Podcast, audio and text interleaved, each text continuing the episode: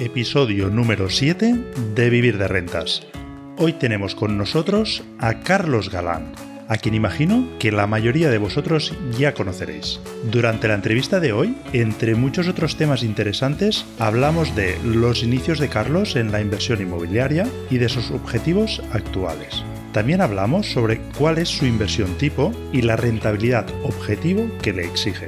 Y además, nos cuenta por qué, según su opinión, los inversores inmobiliarios cumplimos con un fin social al realizar nuestra labor. Pero antes de darte paso con la entrevista, déjame que te comente un par de temas. Llevamos cuatro meses desde que lancé este proyecto de vivir de rentas. Realmente estoy impresionado con los datos que estamos consiguiendo. En el podcast hemos logrado una audiencia fiel que supera ya los 1.500 suscritos vía las distintas plataformas de reproducción. Son números que realmente dan vértigo, pero que a mí me animan a seguir generando contenido. Así que seguid muy atentos. A los que ya estáis suscritos a mi newsletter, sabéis que recientemente hemos lanzado un foro en vivirderrentas.net. En solo una semana, este foro ha conseguido cerca de 100 miembros activos. Hemos subido 37 temas nuevos con 188 respuestas. Esto en solo una semana. Es un foro totalmente gratuito y te lleva solo 10 segundos registrarte. El foro responde a mi visión de ofrecer a la comunidad todo el valor posible. Creo que es una manera muy útil de que podáis estar en contacto unos con los otros y aprender conjuntamente. Uno de los problemas que yo me encontré cuando empecé en este sector era que no tenía personas con las que compartir mis inquietudes y mis dudas. Así que espero que el foro os sea muy útil. Los que no estéis suscritos todavía a la newsletter, hacedlo ahora, porque estoy trabajando en muchas novedades de las que solo os enteraréis si estáis suscritos en vivirderrentas.net. Y ahora sí, vamos con la entrevista de hoy. Bienvenidos al podcast de Vivir de Rentas un podcast donde te explicaré cómo alcanzar la libertad financiera gracias a las rentas inmobiliarias. Soy Germán Jover, analista financiero, inversor desde los 20 años y financieramente libre desde los 37. ¿Te interesan las inversiones inmobiliarias? Esta es tu casa. Aquí podrás escuchar mi experiencia y la de otros inversores exitosos, para que aprendas a construir tu patrimonio inmobiliario desde cero y logres vivir de rentas. ¿Preparado? Sube el volumen. Y recuerda que no hay ningún sueño inalcanzable. inalcanzable, inalcanzable.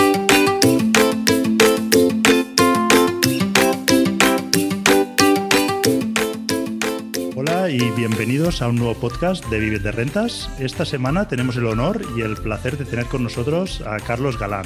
A lo largo de mi vida siempre he dicho que hay personas que me resultan muy interesantes, a las que me encantaría poder invitar a comer al restaurante que ellos elijan, porque una charla con ellos vale oro. Para mí ese es el caso de Carlos Galán. Él quizás no se acuerde, pero en nuestra primera charla telefónica no me olvidé de invitarle a comer el día que coincidamos. Hoy, gracias al podcast, voy a poder plantearte muchas preguntas que hacía tiempo que tenía ganas de hacerte. Carlos es el autor del bestseller Independízate de Papá Estado.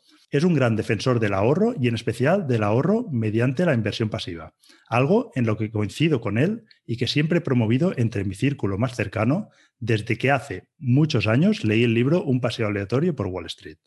En Internet, lamentablemente, hay muchísima paja y hay que ser muy selectivo. Carlos es de las pocas personas a las que sigo y recomiendo cuando alguien me pide consejo. De él destacaría la honestidad y transparencia con la que se muestra, rasgos que hacen que te caiga bien desde el principio. Creo que hace un muy buen trabajo y coincido en el enfoque que tiene en general en las finanzas y en las inversiones. Y en general, este fue el motivo por el que acepté hacer una entrevista en su canal de podcast cuando me lo propuso. Hay algo que él siempre dice y que me encanta, y es que mejor hecho que perfecto. Y es una filosofía que aplico a menudo en mis proyectos. Yo, igual que Carlos, soy una persona muy perfeccionista y a veces eso puede hacer que no avances. Pero como Carlos dice, mejor lanzarlo e ir mejorándolo luego. Así que para mí es un placer poder compartir esta entrevista contigo. Bienvenido a Vivir de Rentas, Carlos. Muchas gracias, Germán. Jolín, qué, pasada de, presentación. Me, has puesto la, la, piel de gallina casi. Que, ostras, muchas gracias por, estas palabras y, un placer. El placer es mío estar aquí contigo hoy. Genial, Carlos. Pues si te parece, vamos a ir empezando con, las preguntas de la entrevista. Y en primer lugar, te quería preguntar sobre tus inicios. Antes de terminar decantándote por la inversión en fondos indexados, igual como yo también hice, imagino que muchas de las personas que nos estarán escuchando, empezaste por el trading. No sé si nos puedes contar un poco más sobre cómo fueron esos comienzos. Sí, bueno, pues a mí desde muy pequeñito me, fascinaron las finanzas y sobre todo me, me, parecía increíble que, alguien pudiera ganar dinero desde el, desde el sofá de su casa, digamos, eh, con, sus ideas, comprando y vendiendo activos, ya sean acciones, ya sean futuros, ya sean eh, inmuebles, pero el, ese, esa compra, esa compra-venta me, me fascinaba.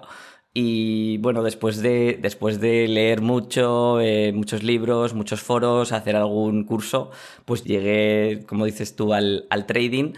Eh, es cierto que mi paso por el trading fue bastante fugaz, fue, fue de la mano de, Aitor Zárate, que sus libros pues, en su día me, me influyeron mucho y, y, yo creo que una buena parte de mi faceta inversora es gracias a, gracias a los libros de Aitor e hice su formación, estuve unos meses operando en, simulado que, llamaba él.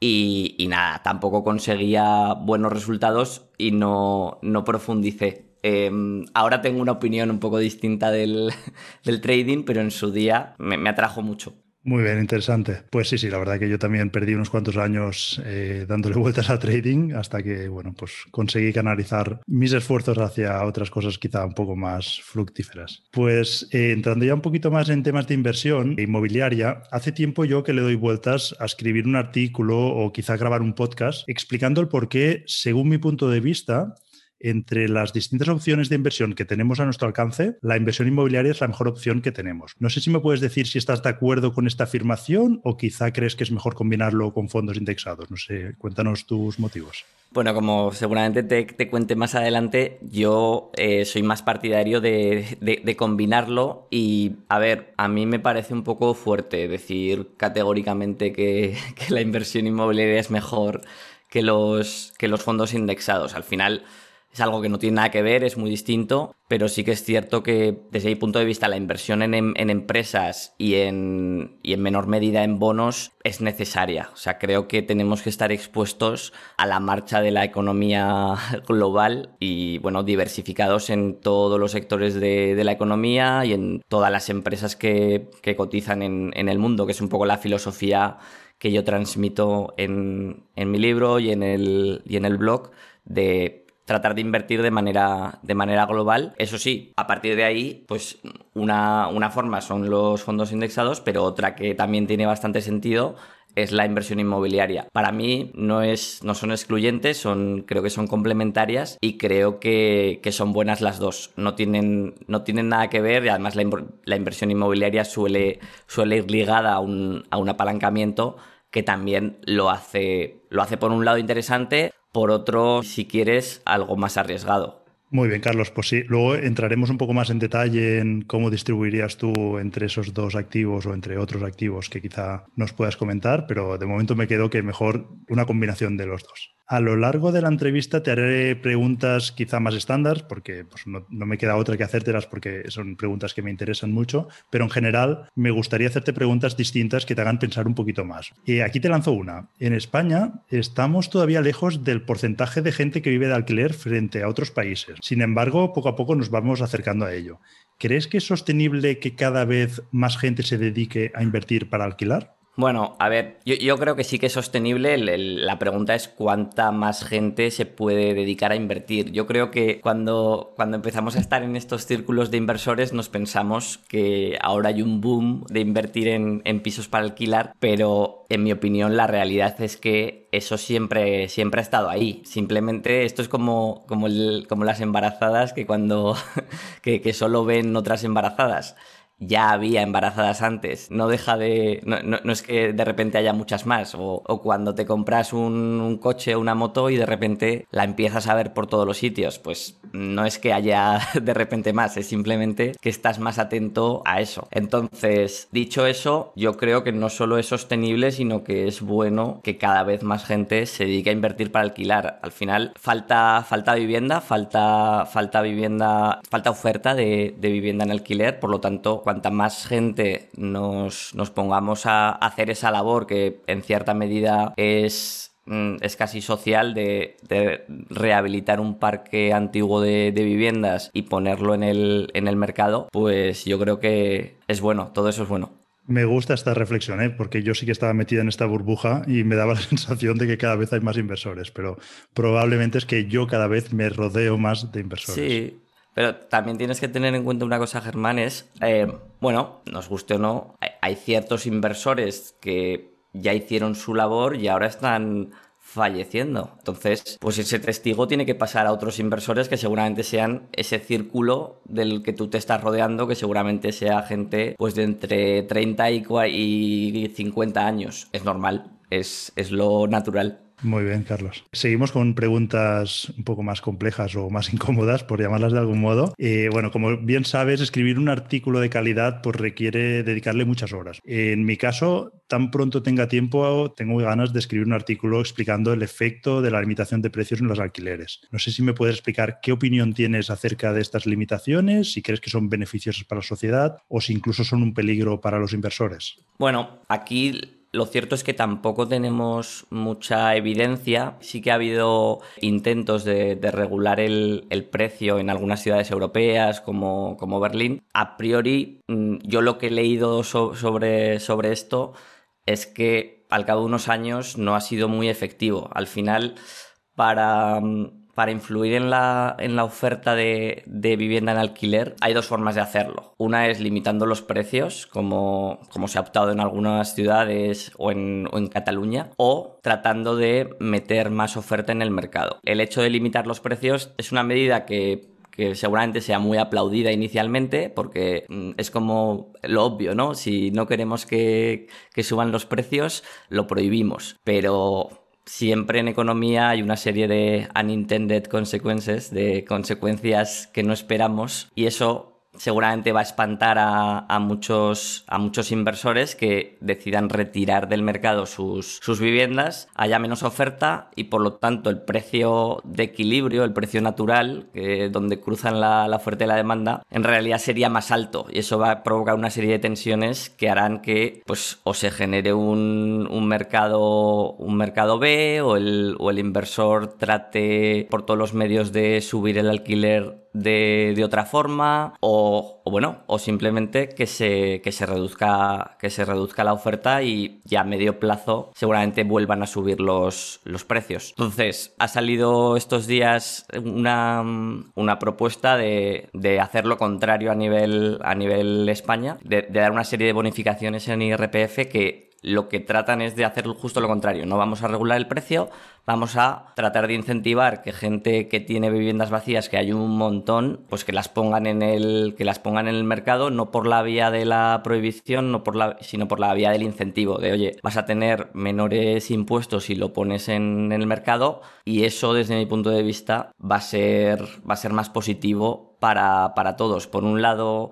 para, para, los potenciales inquilinos, porque van a tener más oferta y seguramente a un precio más bajo. Para los inversores, mm, inicialmente podemos pensar que van a caer los precios, pero mm, aunque caigan los precios, sí se va a ver compensado por la, por la bajada de impuestos. Incluso para el gobierno, que inicialmente podríamos pensar que que le caería la recaudación? Seguramente sí, pero no tanto porque al final va, va, a haber más arrendadores que pongan su vivienda en alquiler y por tanto van a recaudar de más contribuyentes. Entonces, creo que es una medida que a mí sinceramente me ha la propuesta, ya veremos si finalmente se materializa, em, pero me parece jolín, atrevida y bastante inteligente. Muy bien, Carlos. Pues sí, la verdad que sin quererme meter en ningún lío político, creo que suscribo prácticamente todo lo que has dicho. Y me quedo con el último punto, que es, yo sí que creo que esta medida que se ha propuesto ahora sí que es un win-win, que sí que puede ser realmente práctico para todos. Y lo único que me quedaba es ver cómo afecta esto a la recaudación, ¿no? Pero bueno, vamos a ver si es efectivamente como dices, porque entonces ya sería perfecto. A ver, eh, la recaudación mm, sufriría poco si, si efectivamente vamos subiendo el porcentaje de, de personas en España que viven de alquiler. Es decir, si asumimos que menos gente va a comprar vivienda y, eh, y, va a alquilar, porque si no, el número de personas que alquilan sería fijo y la recaudación bajaría seguro. Pero si asumimos que esto va, va a ayudar a que, a que suba ese porcentaje, podría llegar a... Yo creo que la recaudación bajaría, pero quizá no tanto como, como, podría, como podríamos pensar. Bueno, tiene sentido, ¿no? Como comentábamos antes, sí que parece que la tendencia es que cada vez haya más gente viviendo de alquiler, ¿no? Sobre todo si lo comparamos con lo que ocurre en países cercanos. Muy bien. Por Libertad Inmobiliaria, tu programa de formación en inversión inmobiliaria, pasan cientos, sino miles de alumnos. Y gracias a ellos seguro que has podido detectar patrones. Entonces, no sé si nos puedes decir cuál es el error más habitual que cometen los inversores y qué solución les darías. Bueno, yo creo que Voy a ser muy, muy claro y muy. Creo que la respuesta es bastante, es bastante simple. No, no, voy a descubrir ninguna, ninguna rueda, pero creo que a veces necesitamos, necesitamos enfrentar este, este punto. Yo creo que el error más habitual es la parálisis por análisis. El querer saber todo, tenerlo todo súper controlado y el formarse, formarse, formarse, ver pisos, ver pisos, ver pisos y al final no, no decidirse por ninguno. Yo creo que una vez que tienes ya cierto criterio, tienes que, tienes que dar el paso porque lo decías tú en la introducción, ¿no? Mejor hecho que perfecto. Y mm, si solo vamos a comprar un piso a lo largo de nuestra vida, pues, pues sí, tenemos que, mm, tendríamos que afinar mucho. Pero si la idea, y sobre todo con el modelo que yo planteo de y que tú también, eh, que tú también haces de pisos mm, relativamente económicos con un alquiler eh, medio bajo, el riesgo no es tan alto. No estamos comprando una vivienda de 300.000 euros que tenemos que acertar eh, perfectamente. Entonces, yo lo que trato de incentivar todo lo que puedo es, es la acción. Es inicialmente, por supuesto, que la gente mm, se forme pero luego rápidamente que empiece a ver pisos, a continuación que empiece a visitar banqueros, que con una, con una guía vaya haciendo ofertas eh, que tengan sentido y que en definitiva que consigan invertir. Para mí ese es el, esa es la clave de todo, la, la acción. No, como digo, no, no descubro nada nuevo, pero, pero es, lo que, es lo que pienso.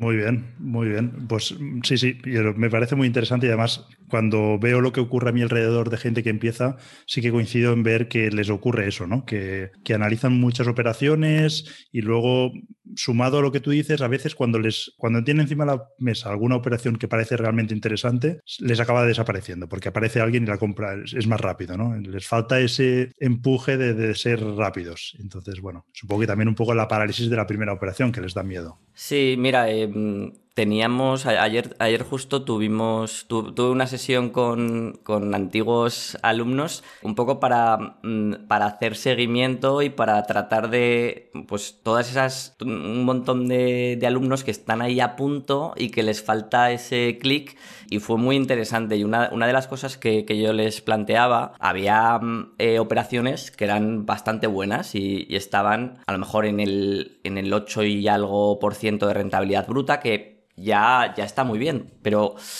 trataban de, no, yo es que si no llega al 9 o el 10, tal...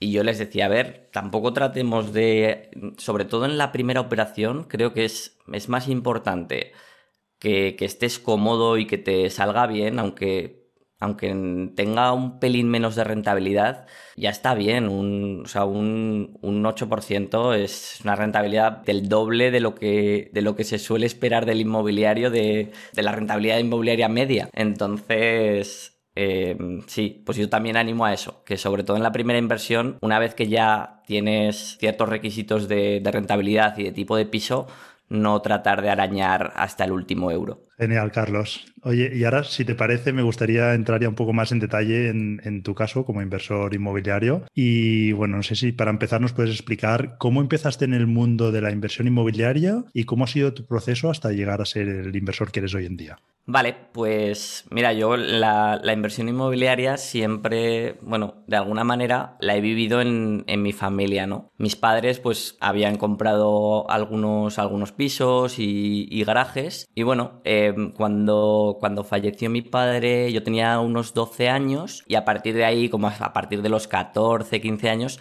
empecé a ayudar a mi madre con, pues, pues a poner algún anuncio, a ir a enseñar algún, algún piso, incluso ayudarle con, con, con la contabilidad de, de los pisos y luego hacerle, hacerle la declaración de la renta. Es curioso porque yo empecé a hacer declaraciones con, con 15, 16 años. Y fue así como, como empecé a familiarizarme con el, con el mundo de la inversión inmobiliaria. Si te digo la verdad, inicialmente a mí me parecía un mundo, yo en ese momento estaba leyendo y viendo el tema de la bolsa y las acciones y me parecía mucho, mucho más atractivo, mucho más glamuroso, pues eso, comprar y vender acciones de, de, de Google que estar gestionando unos, unos pisos que además Mm, luego, si quieres, profundizamos, pero son el típico piso donde pues era el piso de soltero de mi padre, el piso que había sido de, mi abuela y que había comprado mi padre. Eran pisos para vivir, ¿no? Pues como te puedes imaginar, con una rentabilidad eh, cuestionable cuanto menos. Y nada, yo veía que, jolín, pues al final no era tan rentable comparado con otras inversiones. Y, bueno, a partir de ahí, luego es cierto que poco a poco fui haciendo ese, ese clic de decir, ostras, que la inversión inmobiliaria bien hecha, eh, rentable y bien, bien llevada y sobre todo si, si financias bien, es muy potente, es muy potente a nivel de, a, nivel de sacar un mayor rendimiento a tu, a tu dinero, porque, bueno, nos guste o no, los bancos no, te van a, no nos van a financiar para comprar acciones o para comprar fondos de inversión. Eh, en Estados Unidos sí que, sí que empieza a haber ese tipo de financiación, pero no creo que llegue nunca a ser, a ser una financiación tan buena como, como en el caso de los inmuebles, que es algo de lo que los bancos eh, se fían mucho y, lo ven claramente. Entonces, con todo eso, pues empecé a formarme ya más en serio en, en tema de, de, inversión inmobiliaria con los referentes americanos y a partir de ahí ya empecé a comprar pisos mm, pues con una metodología completamente, completamente distinta que si quieres luego, luego profundizamos, pero son como, como tú mismo transmites, pues pisos económicos cuyo alquiler lo pueda pagar el 80-90% de la población española que no, no tenemos que olvidar que la moda salarial, es decir, el salario más repetido en España, el anual, estamos en, en torno a los 17.000 euros. Esos son unos 1.200, 1.300 euros al mes y con eso tenemos que jugar, con que el salario más repetido es, es ese. Muy bien, Carlos. Me ha gustado mucho esto que comentas de que en el inmobiliario tienes la gran ventaja de que la entidad financiera te va a financiar y esto que lo damos por hecho, creo que si nos paramos a analizarlo es muy clave. Y de, ahí venía un poco el razonamiento al principio que decía que para mí la inversión inmobiliaria es una de las mejores que tenemos, porque cuando quieres escalar, si te fijas, si te fijas, por ejemplo, Warren Buffett, vamos a poner el gran inversor por excelencia, ¿no? Él se ha hecho rico no porque ha sido muy bueno invirtiendo su dinero, sino porque ha sido bueno invirtiendo su dinero y ha sido capaz de gestionar dinero de otras personas cada vez en mayor volumen, ¿no? Y eso es lo que le ha hecho rico a él. Claro, ese poder de apalancamiento que ha conseguido él no es tan fácil, a menos que seas muy bueno como él, pero en cambio en el inmobiliario sí que lo tienes y está ya montado y es una industria que está montada y es tan fácil como ir a pedir una hipoteca. Sí, en, ese caso sí coincido contigo y, y, te pido disculpas entonces por la, por la respuesta anterior. Pero bueno, y aún así yo creo que tampoco es bueno poner todo, todos los huevos en el, en el inmobiliario y tampoco, tampoco es para todo el mundo. Al final el inmobiliario no es, mm, no es 100% pasivo, siempre... Eh, vas a tener que hacer algo. Mm, evidentemente puedes delegar muchas cosas, pero mm, no es comprar un, no es como comprar un fondo indexado. Y bueno, eh, aquí simplemente, sin querer ponerme muy técnico, al final la forma de comparar la, la rentabilidad de las dos inversiones es, como tú bien sabes, la, la TIR, la tasa interna de, de, rentabilidad, que, como digo, no nos, no vamos a profundizar en ello, pero quien quiera que lo busque en Internet y verá, y verá el concepto. Genial, Carlos. No, hace falta que te disculpes porque en realidad tiene sentido lo que dices, ¿eh? diversificar, pero sí que en este punto el tema de la financiación es algo que siempre doy vueltas y es algo que es clave en este sector y en cambio en otros pues no, no, está, no es algo que sea tan fácil conseguir esa financiación. Pues eh, nada, según tengo entendido, en tu caso actualmente estás gestionando 20 inmuebles y llevas un objetivo de incorporar dos más anualmente. No sé si te has marcado algún otro objetivo más a largo plazo y si en algún momento te planteas parar o incluso cambiar el modo de gestión para poder seguir escalándolo más. Eh, es una, es una muy buena pregunta y, es una y, debería hacérmela más a menudo porque pues al final sí comprar dos inmuebles al año es razonable, pero, pero claro, ¿hasta cuándo, no? ¿Con cuántos me, voy a, me voy a juntar? No lo sé, sinceramente no lo he pensado bien, pero seguramente llegará un punto que diga, vale, hasta aquí. No sé si será dentro de, de dos, de cinco o de diez años, pero seguramente llegará un punto que o bien cambio el modelo de gestión y empiezo a, delegar muchas cosas y, tener a alguien dedicado a ello, o bien digo, bueno, hasta aquí, ahora es momento de ir dedicando el, el, cash flow a terminar de pagar las hipotecas y una vez estén pagadas, pues es posible que, sea momento de empezar a rotar eh, cartera. Bueno, eso siempre en paralelo, ¿no? Si, vemos que es momento de, ir moviendo algún, algún inmueble porque, por ejemplo, se ha revalorizado mucho esa zona o, le han puesto un ascensor y podemos conseguir eh, vender con una muy buena revalorización, podría, podría tener sentido. Sinceramente, no, no, no te puedo decir la estrategia es esta, porque no, en mi, en mi caso, ¿eh? en mi caso no, no está definida. Bueno, está definida en cuanto a que es incorporar dos inmuebles anualmente, pero en paralelo sí que trato de ir haciendo cosas eh, distintas. Mm, ahora, por ejemplo, pues estoy con, un local que estoy reconvirtiendo en, trasteros y esto va a ser para venta. Es una operación que no había, que no había hecho nunca y es, interesante. Me planteo también em, el tema del alquiler por habitaciones. Ahora voy a poner también un piso en alquiler por habitaciones. En algún momento me gustará hacer algún fix and flip. Quizá probar, eh, ahora que está tan, tan poco de moda, invertir en algún local comercial. Bueno, ir, ir, probando, ir probando cosas distintas que, que al final yo creo que es lo que, lo que te enriquece, el ver mucho el ver mucho. Muy bien, Carlos, muy interesante. Disculpa que interrumpa un momento el podcast. Si te está gustando el contenido, me gustaría pedirte un favor. Indica que te gusta, deja un comentario o comparte este podcast con tus amigos. Y además, si quieres que te avise cada vez que publico nuevos podcasts, puedes darle a seguir en la plataforma donde lo estés escuchando. Y no te olvides de entrar en vivirderrentas.net, donde encontrarás mucho más contenido y te puedes suscribir para que te mande un correo electrónico cada vez que publique un nuevo podcast.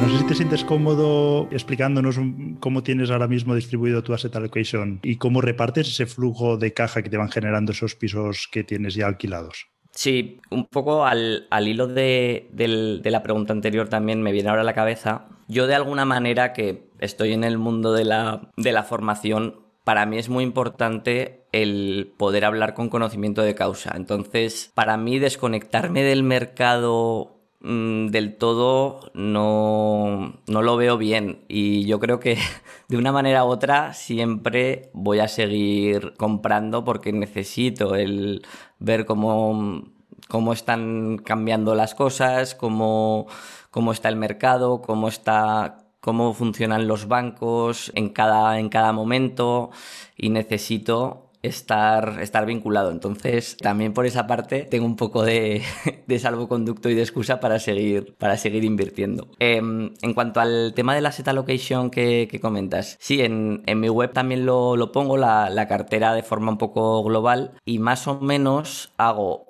50% em, inmobiliario. El inmobiliario me refiero al neto, es decir, tanto es el valor del, inmueble, tanto debo de hipoteca, el neto es lo que computo como, como valor de la cartera, digamos, en cada, en cada momento. Entonces, hago 50% inmobiliario, 40% fondos indexados, que en su mayoría es, es, renta variable, apenas hay renta fija, y 10%, 10-15% de, de liquidez esperando, esperando oportunidades o, o simplemente como, como colchón.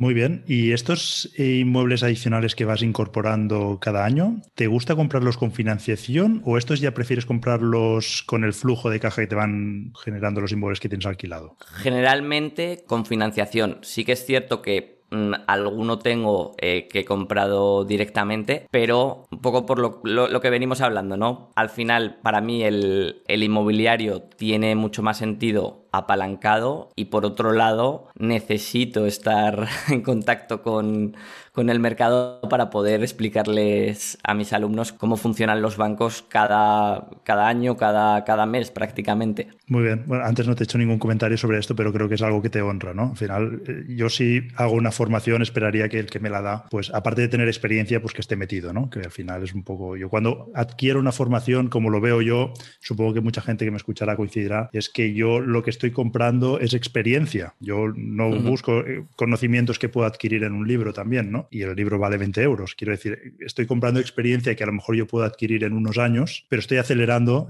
esa curva de aprendizaje gracias a la experiencia que alguien tiene y pues de algún modo pues me la, me la ofrece. Sí, eso es experiencia y y también en, en, mi caso, mejor dicho, en el caso de, de, mi programa, comunidad. El hecho de juntarte con, con mucha otra gente, tanto de, de, tu ciudad o de tu comunidad, como de, de toda España, en la que, en la que apoyarte y, ver nuevas perspectivas y bueno, eso también es muy potente. Genial. Oye, y con, en relación con estas nuevas viviendas que vas incorporando, las nuevas viviendas que estás comprando ahora, no sé si nos puedes explicar qué perfil de propiedades son y qué rentabilidades objetivo te marcas. Sí, pues mira, la vivienda tipo suele ser una vivienda de de entre 50 y 60 mil euros. Ha habido, ha, habido mucho más baratas, ¿eh? pero digamos la, la, tipo estaría en torno a, pues eso, a 50 mil euros. Generalmente para hacer una reforma, lo mismo, hay de todo. Hay reformas integrales de, de unos 15 mil euros y hay lavados de cara de 2.000. Yo diría que una reforma media de, de, 10, de entre 5 y 10 mil euros y con objetivo de, de alquilar entre 450 550. Un objetivo de, de rentabilidad,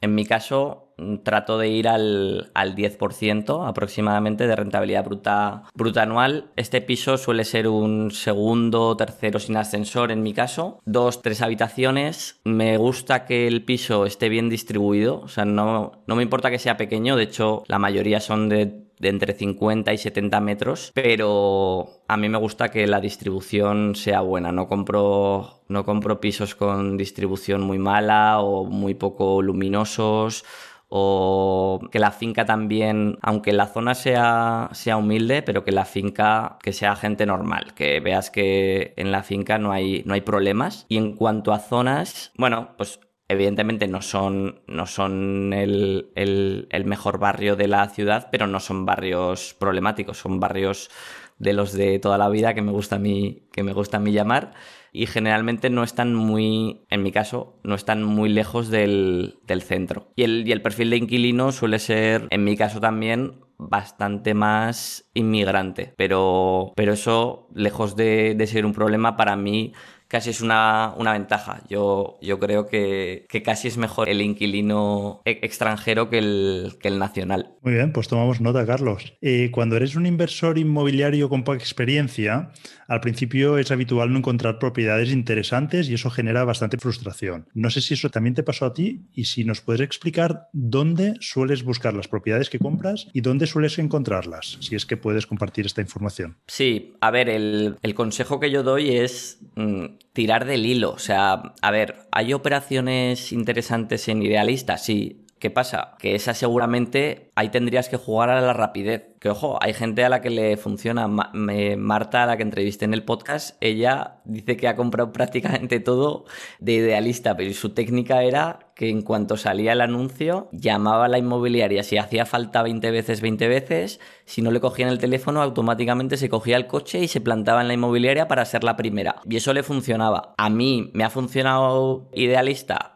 Alguna vez sí, pero la mayoría de veces mm, no, mis pisos no han venido de los, de los portales, ha sido de tirar del hilo. Pero hay una frase que yo creo que se le ha atribuido a mucha gente que es que la inspiración te, te pille eh, trabajando, ¿no? Eh, pues esto es un poco lo mismo. O sea, tirar del hilo me refiero, bueno, es un anuncio idealista que está bien, tampoco es, tampoco es la repera, pero bueno, vas a verlo. Y cuando vas a verlo, hablas con el agente inmobiliario y le explicas, le explicas tu, tu modelo.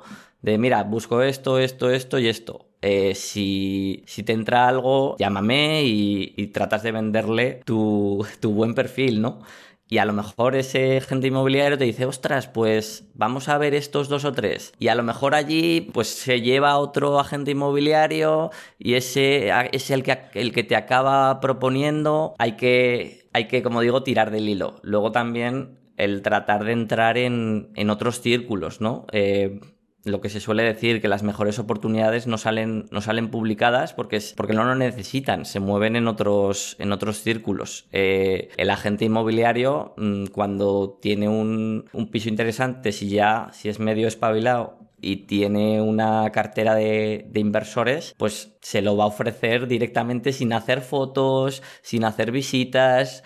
Y si, si lo puede vender sin necesidad de, de hacer todo eso, de subir el anuncio, de, de empezar a, a, llamar a un montón de gente que luego tiene problemas con la financiación o que no o que le va a hacer perder el tiempo, pues para él es ideal. Entonces, tirar del hilo y poco a poco irte metiendo en estos en estos círculos. Muy bien, Carlos. No sabes la de veces que he, explicado yo esto a, personas cuando me dicen, ostras, que en idealista, y digo, es que idealista es la puerta de entrada. O sea, a mí me, me ocurre lo que tú has comentado, has explicado muy bien, que Idealista te permite ir a ver el piso, que probablemente no comprarás, conocerás al, al, de la inmobiliaria y cuando hables con él es cuando se saca información, ya sea porque él conoce a o porque tiene otro piso que a lo mejor sí que te encaja a ti o porque le has caído en gracia y ha visto que vas en serio y cuando le entre algo pues te llamará. Pero sin haber ido a través de Idealista a ese primer piso pues te pierdes todo lo otro. E, eso que comentas también es muy importante, o sea, cuando vayamos a ver los pisos hay que ir con la... O sea, si lo que queremos es que la gente inmobiliaria nos tome en serio,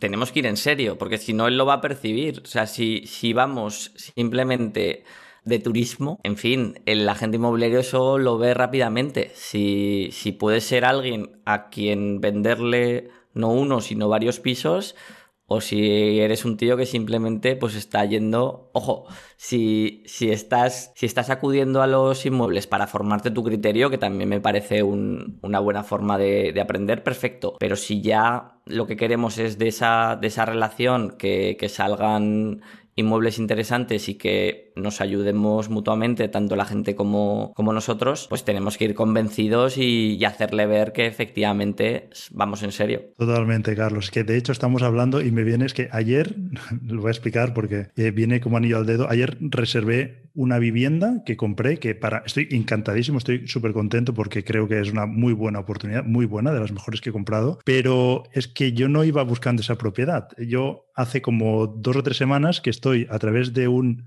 agente inmobiliario que conocí a través de Idealista visitando otra propiedad que a mí se me quedaba un poco grande, pero la fui a ver en serio. Yo fui incluso, luego volví a visitar con un arquitecto, estuvimos analizando cosas y de algún modo esa gente percibió que yo iba en serio. Al final le dije que la descartaba, le expliqué mis argumentos y le expliqué qué es lo que yo estoy buscando y le dije que si me lo traía, pues que iríamos a por ello. Y efectivamente, o sea, me llamó, dos semanas ¿eh? ha tardado y al mismo día que lo visitamos ya acordamos la reserva y ya te digo, estoy encantado porque creo que realmente estoy haciendo muy, muy buena compra. Qué bien, felicidades. Muchas gracias. Pues nada, oye, seguimos, seguimos con la entrevista. Antes comentabas que tu cartera sí que está viva, porque lo vas reanalizando. Eh, no sé si esto lo haces cada año, cada cuánto te paras a analizar si una vivienda se ha revalorizado y ya no es tan rentable y te planteas incluso venderla o esto no lo llegas a hacer. ¿Cómo, cómo planteas este tema? Sí, yo, yo, lo hago a final de cada año y de hecho es también lo que, lo que trato de, de, de enseñar. De,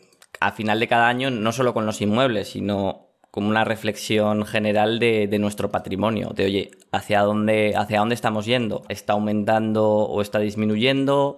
Si es, mmm, ¿por qué? Y bueno, también es momento de, repensar el asset allocation del que hablábamos antes, de bueno, este dinero y esta deuda tengo, eh, en fin, estoy cómodo o, quiero hacer cambios. Yo lo hago cada año, sé que hay sé que hay inversores que lo hacen cada mes, para mí, para mí es demasiado, eh, creo que no cambia tanto el precio de, la vivienda eh, mes a mes y para mí con hacerlo una vez al año es, suficiente. Pero, pero sí, llegado, llegado el caso, da un poco de pereza, ¿eh? Da un poco de pereza el decir, venga, esto que me está dando eh, cash flow todos los años, no me podría dar más en otro sitio. Y lo cierto es que da pereza el ponerte a vender, a pagar impuestos, en fin, todo toda la burocracia. Cuando, cuando vamos a comprar vamos con ilusión, pero el vender no, no, es, no es tan apetecible. Pero, pero es bueno hacerlo. Muy bien, Carlos. Esta pregunta tenía especial interés para hacértela porque es que creo recordar en algún podcast que lo comentabas, que lo hacías anualmente, y a mí me cuesta verlo por el siguiente motivo, y es que, o sea, lo entiendo el razonamiento y creo que llegado a un punto hay que hacerlo, pero sí que hacerlo cada año y, no sé, vamos a decir una vivienda que me da un, 10, ¿no? Inicialmente, y me baja y me da un 8, vamos a ponerlo un poco peor, un 7, algo, ¿no? Vale, tocaría venderla, pero mi tiempo es limitado, las ofertas son limitadas, con lo cual digo, vale, si el año que viene, vamos a poner tu caso, quieres comprar dos y vendo una, tengo que comprar tres. ¿No? Entonces digo, vale, quizá compro esas dos adicionales y luego ya veremos si compro esa tercera, porque es que hay un coste de oportunidad que, como bien dices, te está dando esa, esa vivienda que a pesar de, darte un 7, te está generando un cash flow y has dedicado un tiempo en conseguir la financiación, en ir a hablar. Quiero decir que tiene que haber caído mucho la rentabilidad para que lo vea como interesante, ¿no? no sé. Sí, sí, es, es, una buena reflexión y, y, sí, sí, o sea, por, porque caiga de un 10 a un 8 seguramente no, no sería. Yo, yo lo veo más de, oye, mm, tienes un cuarto sin ascensor que de repente le ponen el ascensor y es que es que lo puedes vender por el doble de lo que, de lo, que lo compraste. O cosas así que, dices, ostras, mm, esto ya no es, no es el activo que yo compré, es, es, otra, es otra cosa. Que ojo, que a lo mejor que, a lo mejor la, en, ese, en ese punto puede ser, bueno, yo ya he avanzado como, como inversor, ya no necesito tanto cash flow y a lo mejor me interesa más tener un activo un poco más. Yo, yo no, a mí, yo huyo un poco de decir seguro porque yo creo que ahí no, mm, no hay tanta seguridad en, en, los, en los activos que llamamos seguros respecto a los que eh, mal llamamos inseguros. Entonces, mm, Tampoco tengo un estudio concienzudo que demuestre esto, pero mi intuición es que no hay tanta diferencia. Pero bueno, eh, eso daría para, para otra entrevista. Perfecto, Carlos, pues seguimos, sí. Oye, y otra pregunta que también tengo mucho interés en hacerte. A, mí, con 10 viviendas aproximadamente, alrededor de 10, quizá alguna más tengo ahora, eh, me cuesta llevar el control de ingresos y gastos. No sé cómo lo gestionas tú, cómo, cómo lo planteas. ¿Mensualmente te sientas en tu Excel y lo vas entrando o cómo, cómo lo llevas? Sí, pues mira, yo lo que hago efectivamente mensualmente, me siento y, bueno, lo primero, todo está por el, a través del banco. O sea, no, mm, no hay duda, o sea, no, no pago nada en, en, efectivo, no solo relativo a los inmuebles, sino ya en mi vida. Es que creo que hay muchos meses que no saco ni un euro del, del cajero y pago todo con, con tarjeta para que esté, para que esté registrado. Entonces yo me siento, le dedico una hora al mes, bueno, igual sumando con los pisos, igual hora y media pero es una hora y media al mes que me descargo el extracto bancario y voy categorizando. Tengo unas, unas categorías, un maestro de categorías, digamos, eh, tanto de gasto como de ingreso como de inversión. Y dentro de cada una de esas categorías, pues, oye, mm, ¿este movimiento qué es? Pues el ingreso de este piso. ¿Este movimiento qué es? Pues el gasto de comunidad de este piso. ¿Este qué es?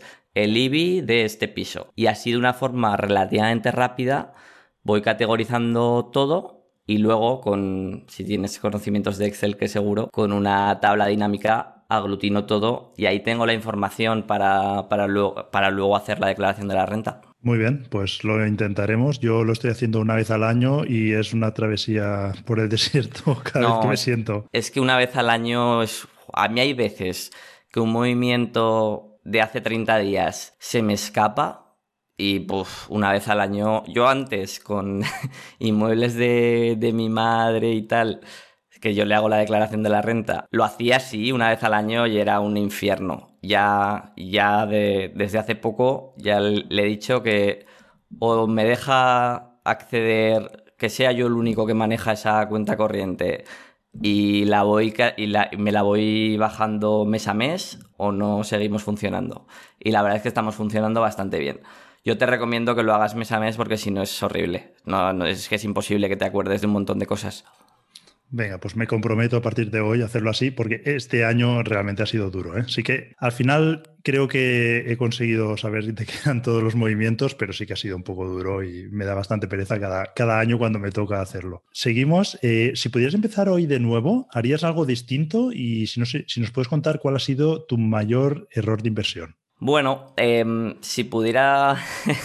si pudiera empezar de nuevo, comentábamos antes, quizá volvería al pasado y propondría a mis padres comprar otro tipo de otro tipo de inmueble porque con el dinero que les que les costó podían haber comprado el doble o el triple y prácticamente nos darían el mismo el mismo ingreso. Eh, yo creo que ese es principalmente el, el punto. Y nada quizá hubiera empezado antes a mm, a, invertir por, a invertir por mi cuenta y a enseñar, a, enseñar un poco el, método porque para mí está siendo pues, un proyecto muy chulo, muy, muy enriquecedor y, ver no solo que a mí me sirve, sino que estoy, estoy pudiendo ayudar a, mucha gente a generar más, más ingresos, a tener más cash flow, a tener más libertad financiera en, en definitiva, pues, pues es súper chulo. Eh, genial, Carlos. Pues llegamos al final de la primera parte de la entrevista. Yo creo que ha quedado una entrevista muy chula y muy completa y seguro que resultará muy útil a nuestros oyentes. Eh, no sé si hay algún tema que no hayamos tratado y te gustaría que comentemos. Eh, no, yo creo que hemos tratado en general lo, importante y, bueno, en cualquier caso, cualquier, cualquier otro tema que, que que alguien me quiera comentar, pues estoy, estoy disponible en el, en el correo y en el podcast de, de, Libertad Inmobiliaria. Perfecto, pues habitualmente al final de mis entrevistas suelo hacer 10 preguntas rápidas para conocer un poco más al entrevistado, pero hoy me gustaría hacer algo un poco más especial Recuerdo que en una de tus últimas newsletters explicabas que tienes ocho preguntas que te gusta hacer a la gente interesante que aparece en tu vida. Así que hoy eh, me gustaría darle la vuelta y hacerte a ti esas ocho preguntas. No sé si te animas a ello. Sí, por supuesto. Me parece un ejercicio muy chulo. Pues venga, vamos, vamos con ellas. En primer lugar, ¿qué consejo le dirías a tu yo de 25 años? Vale, en, bueno, mi yo de 25 años sería hace poco menos de, 5 años, por lo tanto es bastante cercano, pero le diría lo mismo que me repito un montón de veces y que sí que, sí que hago desde luego, pero haría más, que es hacer más deporte y pasar más tiempo en la naturaleza. Buen consejo. ¿Cuál es el libro que más has regalado o tu libro favorito? Y si me vas a decir el tuyo, luego te pediré el siguiente. No, no, no, no, se me ocurriría decir el mío. Mira, el, libro que más estoy regalando lo descubrí hace, hace poco más de un año, pero me parece brutal y es Superpoderes del éxito para gente normal del Mago More. Pues no lo había escuchado, lo pondremos como recurso en el, en el podcast y, y ya me lo leeré también. La tercera pregunta, cuando piensas en alguien exitoso, ¿quién te viene a la mente? A mí me viene Rafa Nadal. Me parece que es un tío que, ha tenido evidentemente un, éxito brutal en el deporte, pero yo creo que también un éxito brutal a nivel de, valores, de, honestidad de, y personal en general. De su personalidad me parece, me parece fascinante. La cuarta, ¿con qué opinión tuya está muy poca gente de acuerdo contigo? Pues con. Yo, tengo la, opinión de que de todo el mundo se puede aprender. En el sentido de. De todo el mundo puedo aprender o algo bueno o puedo aprender algo malo que no quiero repetir. Por lo tanto, salvo que sea una persona totalmente plana, que, que, sea totalmente estándar, eh, creo que de todo el mundo se puede aprender. Muy bien, una visión muy positiva. Eh, ¿Qué harías si te quedara un año de vida? Qué difícil esta pregunta, ¿eh?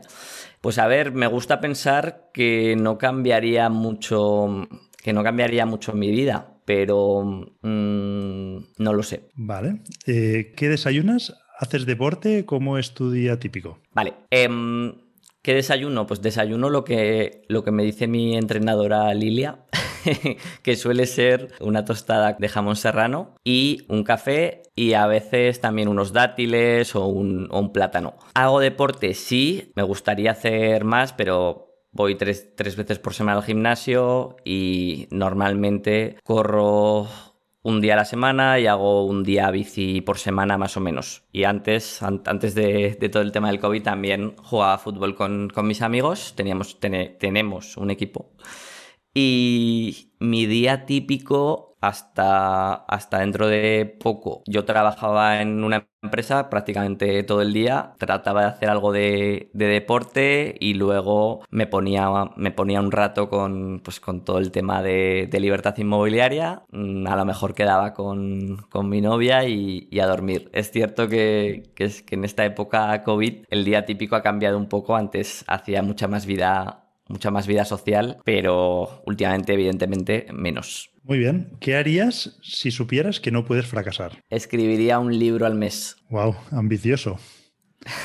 sí. Es muy ambicioso, ¿eh? Y última pregunta, ¿qué harías si te tocase la lotería? Pues mira, trataría de, hacer un poco lo, que hago a menor escala. Mm, bueno, yo la mitad de los ingresos de, de, mi libro los dono para educación, para educación financiera, pero no necesariamente proyectos que digamos para quedar bien, ¿no? ¿no? necesariamente es para ayudar a los más desfavorecidos, que, me parece por otro lado muy bien, no, no cabe duda, pero a veces hago cosas que pues bueno, a lo mejor hay, a quien le pueden parecer una locura. Por ejemplo, hice un sorteo de 3.000 euros.